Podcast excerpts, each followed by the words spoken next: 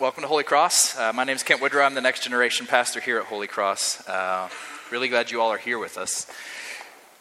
Third through fifth graders, I know you didn't expect this. Parents, I know you barely expected this. So, hey, we're really glad to have you guys in here. Um, and I, am just going to talk to you for a little bit at the front end here. Um, I'm talking to adults for the most part, like, um, but you can learn from this too. We adults, we get scared. Things happen in life, and we feel like we have to control it. And very often, you know, we talk to you guys about trusting in Jesus and so forth. We don't do a good job at that. And so, this sermon is to help us know how to live out that trust. Okay? And it's never too late to start learning. If you guys can figure out what this looks like at your age, you're going to be in a great place. Okay? So, the sermon's for you guys too. All right, so uh, while Rick has been gone on vacation, we've had a three week series on hope uh, that we've been preaching out of 1 Peter. Um, and so we're going to go back to 1 Peter again, 1 Peter chapter 1. And uh, our text today is going to be verses 6 through 9. Can I just be honest? Um, lest you think I'm standing up here as somebody who is summary and just naturally given to cheerfulness and happiness, and therefore a, a sermon on hope just kind of springs out of me naturally. Wow, have I got you fooled? I shouldn't be preaching this sermon. I'm not qualified for it. Okay? I, uh, I'm an Enneagram 4, for those of you who love the Enneagram. That's, that's the moody type, that's the depressive type. Okay? That's the, like, I'll go to you when I'm sad, I don't want to hang around you, invite you to my party type. Okay? Uh, I am, I've got a family history of depression, so I'm genetically predisposed to just like downness. Um, in fact, uh, when I was in college, the first girl I was ever interested in, considered in dating, turned me down, and she said, Ken, it's because you're a hope killer. I just can't do this. Like, we can't be in this relationship because, like, gosh, you, you bring me down. It was a turning point. It was painful. It was a turning point. But, um, and then finally, four years ago, um, I was in such a hopeless, dark place that I legitimately would have let go of God if the Lord had not been holding on to me. I preach this to you because it changes our lives. Because we serve a God of hope, right? And He wants to change your life. The secure anchor of his hope, what he has done for you, is meant to change how you live. It's meant to actually make your life better, believe it or not. Um, so that's where this sermon's coming from. That's where this series has come from. So, if you're able and willing, would you, uh, would you stand as we read our text for today? And as we ask the question, how should hope shape our lives? Peter's about to give us an answer. I know you've only got printed in your bulletin verses 6 through 9. That's the portion, that we're going to preach through. Um, but I'm going to start at verse 3 because this is where, this is the foundation. This is where everything that he says, here's how you're supposed to now live. It's all based out of this first part that we preached on last week. So if you missed that, eh, plug for myself. Please listen to that on our podcast. Um, all right not a plug for me it's a plug for jesus i think like it's, it's, it's the most important part of this section. It's talking about his resurrection okay? All right so 1 peter 1 verse starting in verse 3 blessed be the god and father of our lord jesus christ. According to his great mercy he has caused us to be born again into a living hope through the resurrection of Jesus Christ from the dead to an inheritance that is imperishable, undefiled, unfading, kept in heaven for you, who by God's power are being guarded through faith for a salvation ready to be revealed in the last time. In this, in this, you rejoice. The old KJV says, In this you greatly rejoice. It's a powerful word here.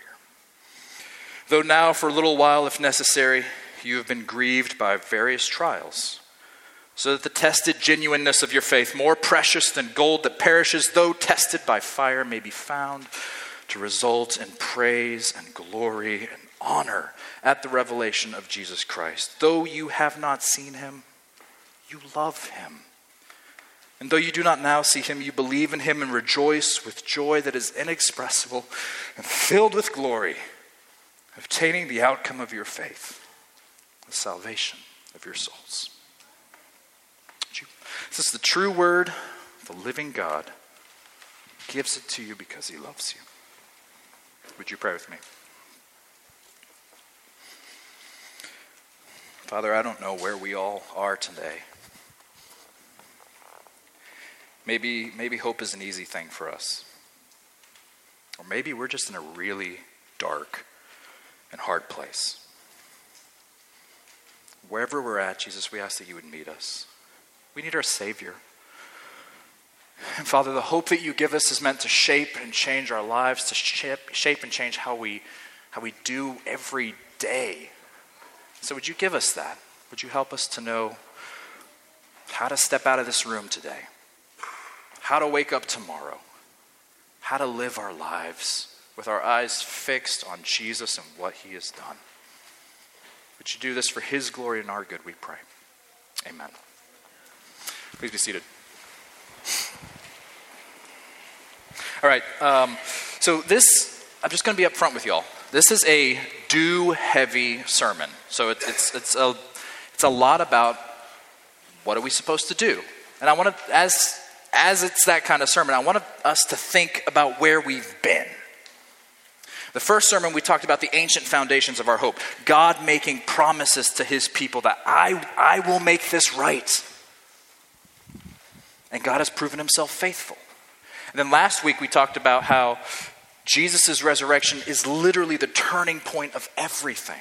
Because Jesus stepped out of that tomb, God proved his faithfulness to the umpteenth degree. We can trust his promises.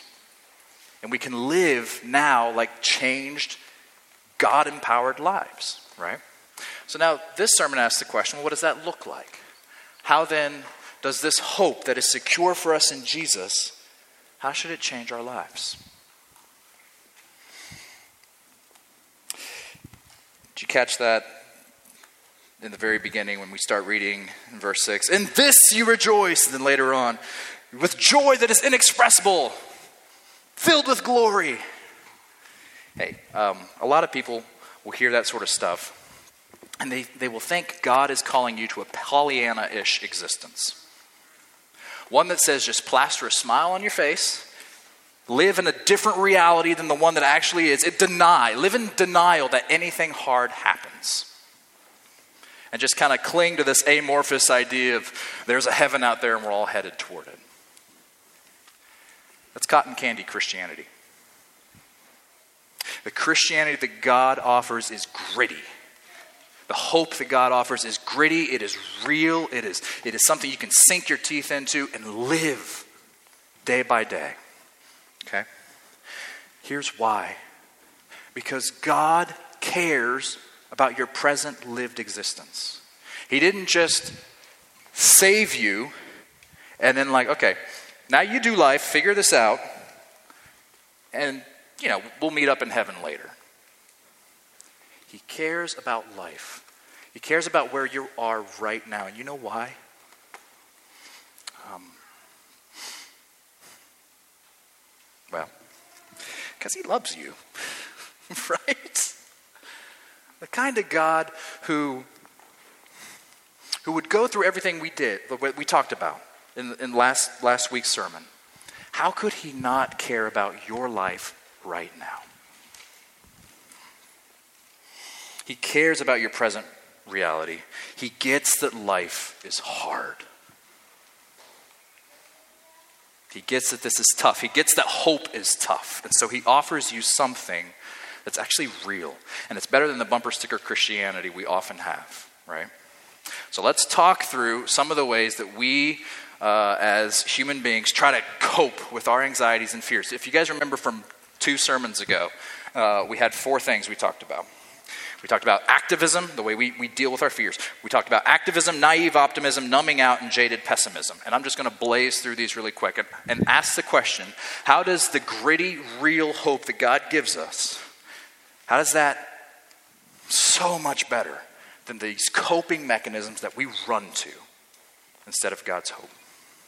And here's my, here's my encouragement to you, okay?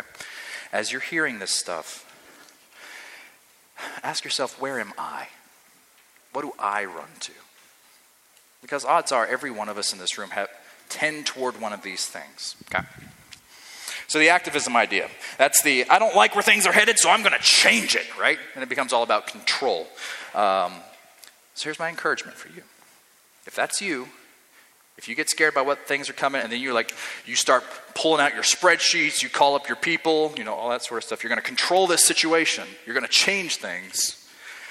Instead of jumping to control, listen to what God says in Psalm 46 Be still and know that I am God. If your gut is to jump to control, be still. Repentance for you may look like doing nothing and ground, grounding yourself in the hope that God is in control, not you. Gritty hope means trying not to control the future, but trusting the God who does. Okay, so that's activism. If you tend toward naive optimism, that's the one that the person's like, hey, you know what? It's just going to work out. Just, just believe it. Believing things will go your way just because you believe it. Um, can I, like, let's just be brutally honest. Again, as a four, as a pessimist, um, it doesn't. It doesn't. Just because you want things to go a certain direction and you believe it with all your heart doesn't mean that's what's going to happen, right? And here's why I say this. It might be a little odd in a sermon on hope to, uh, to say, hey, guess what? Things don't always turn out your way. Um, but here's why I love you, okay? And if that's the world you're living in, you're in for a world of hurt. Because eventually, that last straw is going to break the camel's back you're going to find out that there's, there was one too many things that you were setting your hopes on and it didn't work out. You're going to get angry, and guess where that anger is going to go? Into your relationship with God, and you're going to blame Him for everything that, that went wrong in your life. Gritty hope offers us something different, okay? Gritty hope tells us that, like, some dreams have to die. And that's hard, that's painful. Repentance for you may look like letting go, saying no, and then mourning the death of those dreams with a God who understands your hurt and your terror. That's why you deny that bad things can happen is you're scared. God gets that. He wants to walk with you through it. Okay. Gritty hope looks like being grounded, recognizing things don't always go my way, but things always go God's way, and that's better for me. Okay? So that's activism, naive optimism. We're blazing through these. Numbing out. Again, this is where a lot of us are. I'm just not going to think about the fears. I'm just not going to think about the future. I'm sticking my head in the sand. I'm not going to think about it. Hey, again, can I say this lovingly? Um, you're killing yourself. That's not what you were made for. Human beings weren't made to squash their hopes. And, and again, I get it. It's a protective mechanism. We're so afraid of being hurt, so afraid of like having things blow up in our face that we'd rather not feel anything than feel that, right? So here's what repentance might look like for you. It might look like risking having hope and actually admitting you have dreams and wants to the God who already knows that you do, right? trusting your loving Heavenly Father who never gives stones to his kids who ask for bread. Gritty hope means trusting your Father to be tender with your hopes, the ones that you're scared to admit you have. All right, and the final category before we jump into this text is the, the category of jaded pessimism, the one that's like, you were stupid to hope. Did you ever have that play in your head? Why did you let your hopes get up? Of course, of course it's going to end up that way. And then you go around trying to get everybody to not hope.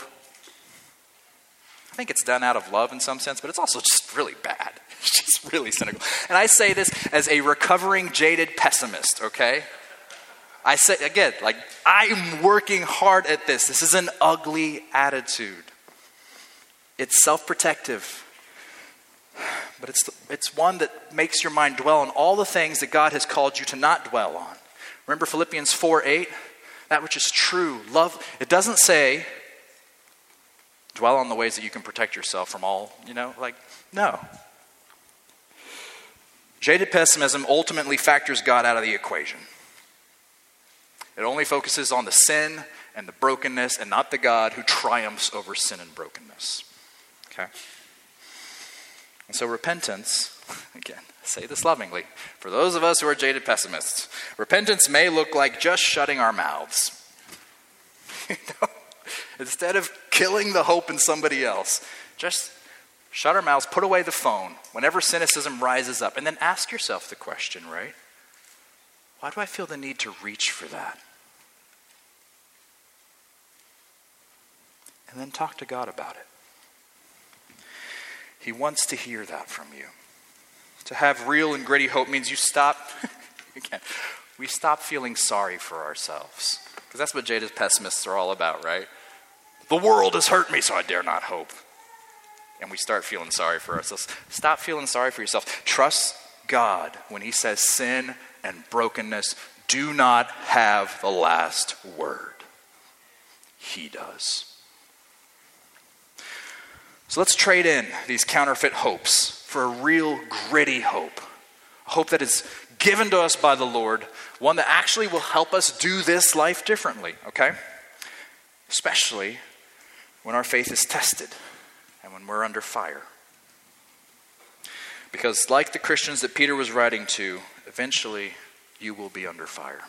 And those coping mechanisms, those false hopes, that cotton candy Christianity is not going to last you. You're going to need gritty hope. So let's get back to our question How should hope shape our lives? Here we're going to look at verses 6 through 7. This, you greatly rejoice, though, for a little while, if necessary, you have been grieved by various trials. Hope shapes our lives by sustaining us when our faith is under fire, when our faith is tested. So, what does it mean to have your faith, faith tested? Again, we live in the valley. We, a lot of us are familiar with this Christianese, this jargon, like, my faith's being tested. What do you mean by that? It means to be put through the wringer, doesn't it? It means to be placed in situations where you, you end up questioning God's love for you and his faithfulness for you. And as a result, you end up questioning your love for God and your loyalty to him. It means being put in that spot where everything is stripped away from you. And to get to the point where you're seriously asking yourself the question if all this Jesus stuff is real, and if it is real, then is it worth it? Right? You ever been there? And if you've never been there, jaded pessimist, you will be. That's part of what God has to walk us through, right? Um, you will be under fire. Peter says, You've been grieved. Again, we, we hear these words, and guess what the word in Greek means for grieved? It means grieved. But we hear grieved. You know what grieved means? It's this emotional painedness. It's the a uh, strong word involving emotional distress. And he says, okay, you've been grieved by these various trials, like many color, every variety of trial that comes, a wide range of temptations and difficulties that test your willingness to stick it out under fire when you could just yell, uncle. You could just say, I'm done and walk away. Right? So, how does gritty hope sustain our faith when it's under fire? Well, here's what Peter says. In this you greatly rejoice, even though now, if necessary, you've been grieved by these various trials. Um, though now for a little while.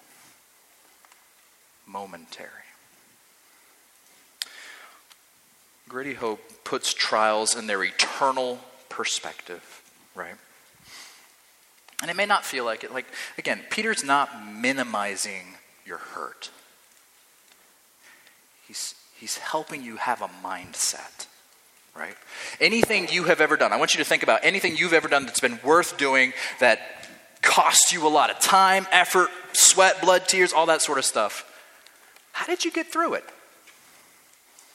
You did it because you knew there was a payoff on the other end, right? You, you, you stuck it out. Whether it was marathon training or birthing a baby or like saving up for like uh, you know a big purchase, you, you went through all this stuff.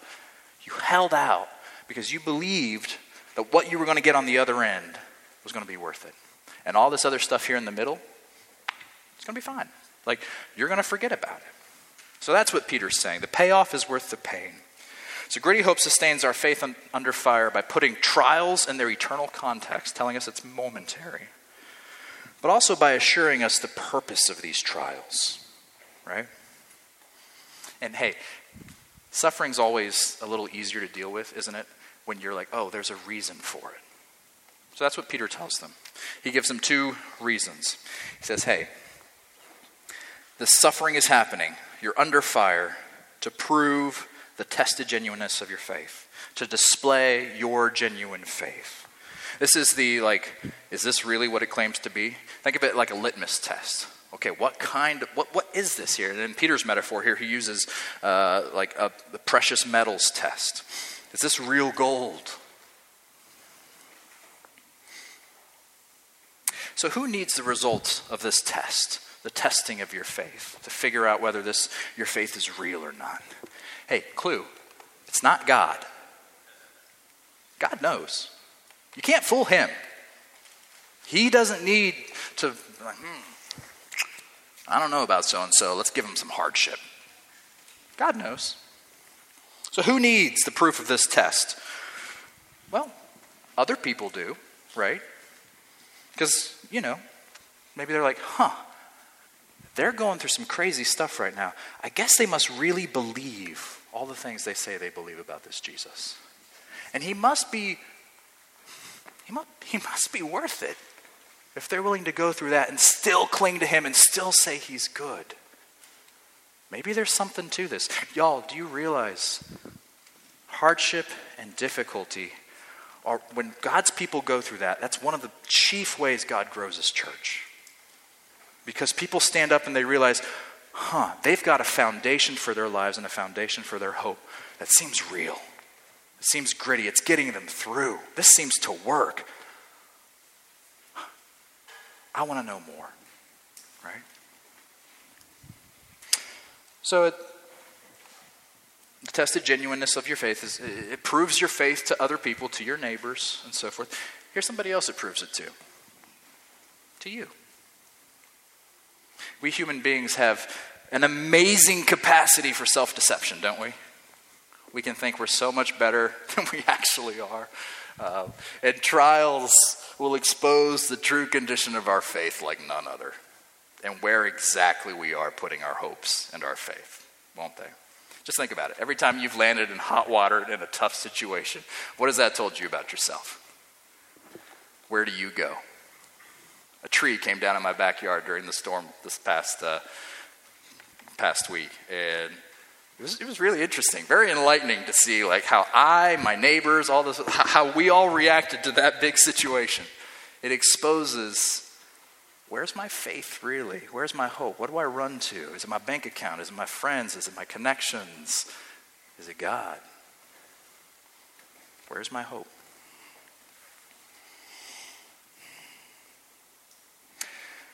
So, our purpose of, of trials is to display our faith to ourselves and to the neighbors. The other second purpose to trials is to bring honor. Did you guys get that? Verse 7. May be found to result in praise and glory and honor at the revelation of Jesus Christ. It brings honor to Jesus. When you go through hardships, again, we talked a little bit about this already. You go through hardships, And the people around you who are watching what you're going through are like, wow, I guess this Jesus really is worth it, right? And they give him honor and praise and glory. It'll happen also in the last day when Jesus comes back and he's vindicated. All these people who put their trust in me, I've held on to them, I've preserved them, I've taken care of them, no matter the fire that they went under. So it brings honor to Jesus. I'm going to make you uncomfortable. Those of you who are uh, been walking with Jesus for a while, did you realize maybe found a result in praise and glory and honor? The object actually is really vague there. Who's getting that praise, glory, and honor? Well, obviously, Jesus. You too. You will receive praise and glory and honor. Man, that makes me uncomfortable, right? I'm a good Christian. It needs to go all toward the Lord. But look up Romans 2 6 through 10. The Bible is not, is not afraid of saying we, as God's followers, will receive glory and praise and honor. You know why? Because God delights to delight in his children. He exults over us with singing, Zephaniah says, right? And one day we will be celebrated for enduring under fire. With God Himself singing over His people for what He has done in and through us. God, God delights over you.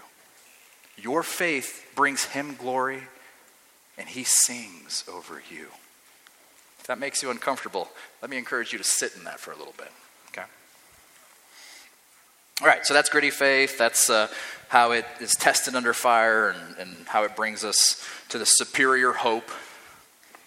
You want to know the res- biggest reason our hope should shape us? Because it's not in a set of propositions, it's not in a bunch of laws, it's in a person. Hope should shape us because it's actually in a person, a person who loves and cares for us. And Peter, as he's talking to these um, Christians, he says to them, Hey, um, look, you've got this inheritance, it's sure. Jesus' resurrection proved it. And guess what else? I know you're a part of it. You know why? Because your relationship, you have a living relationship with this one, this Jesus. And it's marked by these things. So, what does he say in verse 8? Though you have not seen him, you love him. You love him. Love is that affectionate, obedient loyalty. And it's especially remarkable when you've never met or seen the person, right? And you're still taking a beating for them. Peter says, hey, that proves. That proves you're in this living relationship, this true relationship with God. So here's my question Are you struggling with hope? And if so, how's your love for Jesus? And hey, I, I get it. The, the shame wave just washed over the congregation. We're like we're all feeling what my love for Jesus is pretty paltry and poor and all that. It, this is not meant to shame, right? It's just a diagnostic question, right? Because odds are, if we're not doing really well in our hope, then there's something deeper going on there. there there's a root of like, I'm not really thriving in my love for Christ.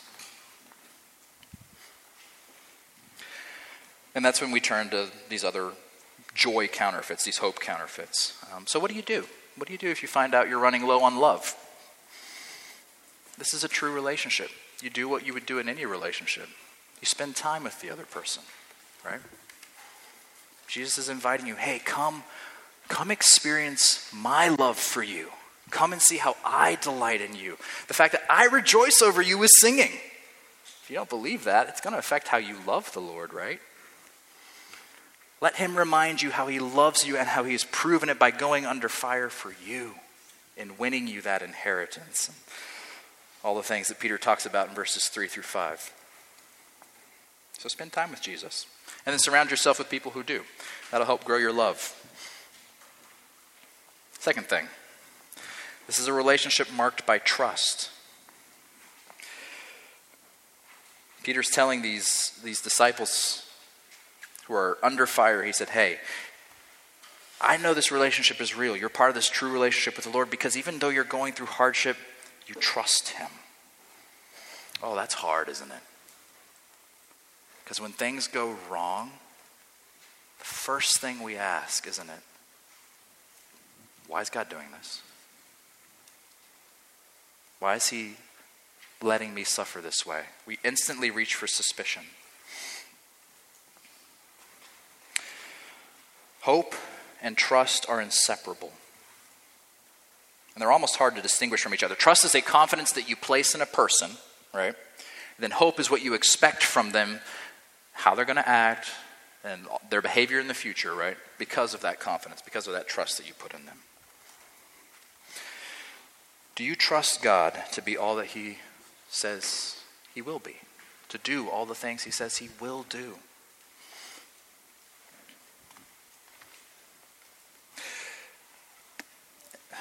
To tie this into the generosity series that Rick is going to kick us back up on next week, um, one of the key indicators of where we're putting our trust is what we're doing with our money, right? Are you using your money to try to keep you safe? to make sure you have enough money to pay for the tree that got knocked out of your backyard. Like, where, where's your money? How, what does that indicate about what you are putting your trust in, right? And so, what do you do if you find your trust flagging? Talk to Jesus about it. He wants to hear it. Really. This is again a true relationship. If you're like, Lord, I don't I don't really trust you. It's like I get that. I know it's hard to be a human. You know what else he calls you to do after talking to him? Take a risk. Risk that he is going to be and do what he says he's going to be and do. Because I promise you, when you do that and he comes through and you find he actually does stand behind what he says, oh boy, that's going to build your trust a lot.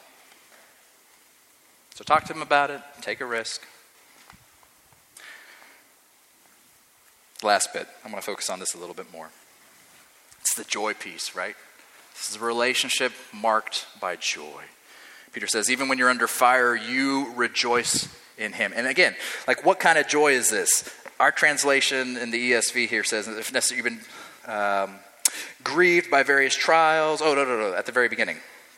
In this you rejoice. This isn't just, like, rejoice is a really strong word, right? Um, but in Greek, it's like, it's an exaltation. It's a celebration. It's like, all right, this is happening. And then later on, he says, like, this joy, the same word, exaltation, is expressed like it's inexpressible and it's filled with glory. Y'all, this is some major joy. And it's totally weird. Right? Like who does this? Who who has affliction and hardship come their way and they're like, "Yes. This is happening, y'all." no, it's weird. But it's the truest mark of a hope filled Christian, right? One who, when under fire, can rejoice. So, how's that kind of joy even possible? It's only possible as God proves to you how profoundly and unshakably He loves you. When you realize all the stuff that I use is padding around my life to protect me from what is hard means nothing. But there's one person who loves me deeply, fully. He knows everything about me, and He delights in me. He exults over me, He rejoices over me with singing. Then you don't need all that other stuff all that padding because you've got what matters. And you all know this to be true, right? Like, you've ever had a situation in your life um, where something threatening happened and you lost maybe some big stuff. Could be a house, car, whatever, right? But in the end, you realize, like, you know what? If I have my family, all that other stuff can go away. I've got what really matters. That's what this is like. This relationship with the Lord, where you can even lose your family and you can know, but He loves me. He loves me thoroughly and deeply, more than I could ever imagine, more than anyone could ever know. It's that love that grounds us. It's this mercy filled, life giving, inheritance granting, ever guarding God. He loves you. And it takes time, but you come to realize that your current circumstances and situations, they're really poor indicators of God's love for you, right? Because God's love is constant, even when everything else around us is in flux. So you can have this hope filled, joy filled, uh, this hope filled joy, even in the midst of trial, when you know that God loves you, and also when you've proved again and again how trustworthy God is. Again, that's the other part of the, the trials situation, right? You go through hardship, you go through trials, and God will walk you through them because He wants to prove to you that I'm not just in this book, I'm in your life. I didn't just walk with these people back then, I want to walk with you. You're my child. I love you. I will prove myself to you again and again and again. And when you trust God's love, and when you trust Him and know that He is trustworthy, you can walk through hardship, right?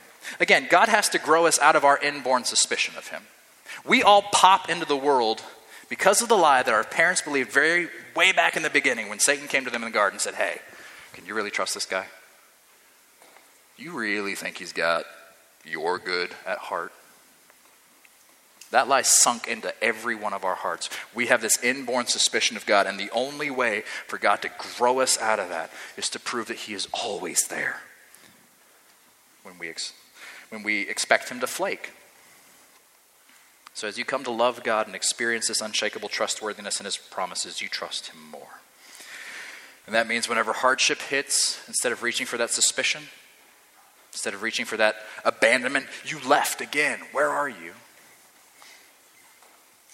You rejoice. You trust His love. You know He's in control and working all things out for your good and His glory. This kind of joy is only possible when we experience this true relationship with God. All right. As you leave today, we've been talking about hope. We've been grounding ourselves in the God who made these ancient promises to us, the God who proved them through the resurrection and sending us Jesus, who is, who's told us we have this inheritance that is ours. And now the question is how, how do you leave here? How is, how is this hope that is real and true, this gritty hope, how's it going to shape your life when you step outside those doors today, right? So let's check in. What's the state of your hope? And what does it tell you about the state of your relationship with God? And if you're concerned, because honestly, I think we all should be, because we're never where we need to be, right? If you're concerned, there's hope. Because God loves the mess, He loves the broken sinner. If you're recognizing I'm not where I should be, that's exactly where you need to be. Because the Lord moves toward people like that. Because it means suddenly you're not you're not clinging to your, your, your sham of hope, the, these false hope counterfeits that we keep falling back on. It means you're actually admitting where I am with God isn't a great place, and that needs to change. And guess what that means? It means you're going to turn to Him and you're going to talk to Him about it, right? The Lord wants to grow you in your hope, He wants to grow you in your relationship with Him. So talk to Him about it. Ask Him to give you this gritty, real hope. And you know what? It's promised. He will. He wants this for you. Would you pray with me? Father in heaven, I ask that you would make us a hope filled people, a people who wear it on our sleeve. I ask Jesus that when people people know us, that our names would be synonymous with this hope and a great Savior, not in what we can do, not in the the amount of resources we have to get through hard times. I pray that our hope would be in Jesus, that everybody would know that. So Father, I ask that as we leave today, Jesus, would you do, would you do what we can't do? Would you change our hearts? Would you prove again your love for us? Would you show us that we can trust you? Would you move us away from the suspicion and toward a God who is infinitely trustworthy? We ask this in your name and for your glory. Amen.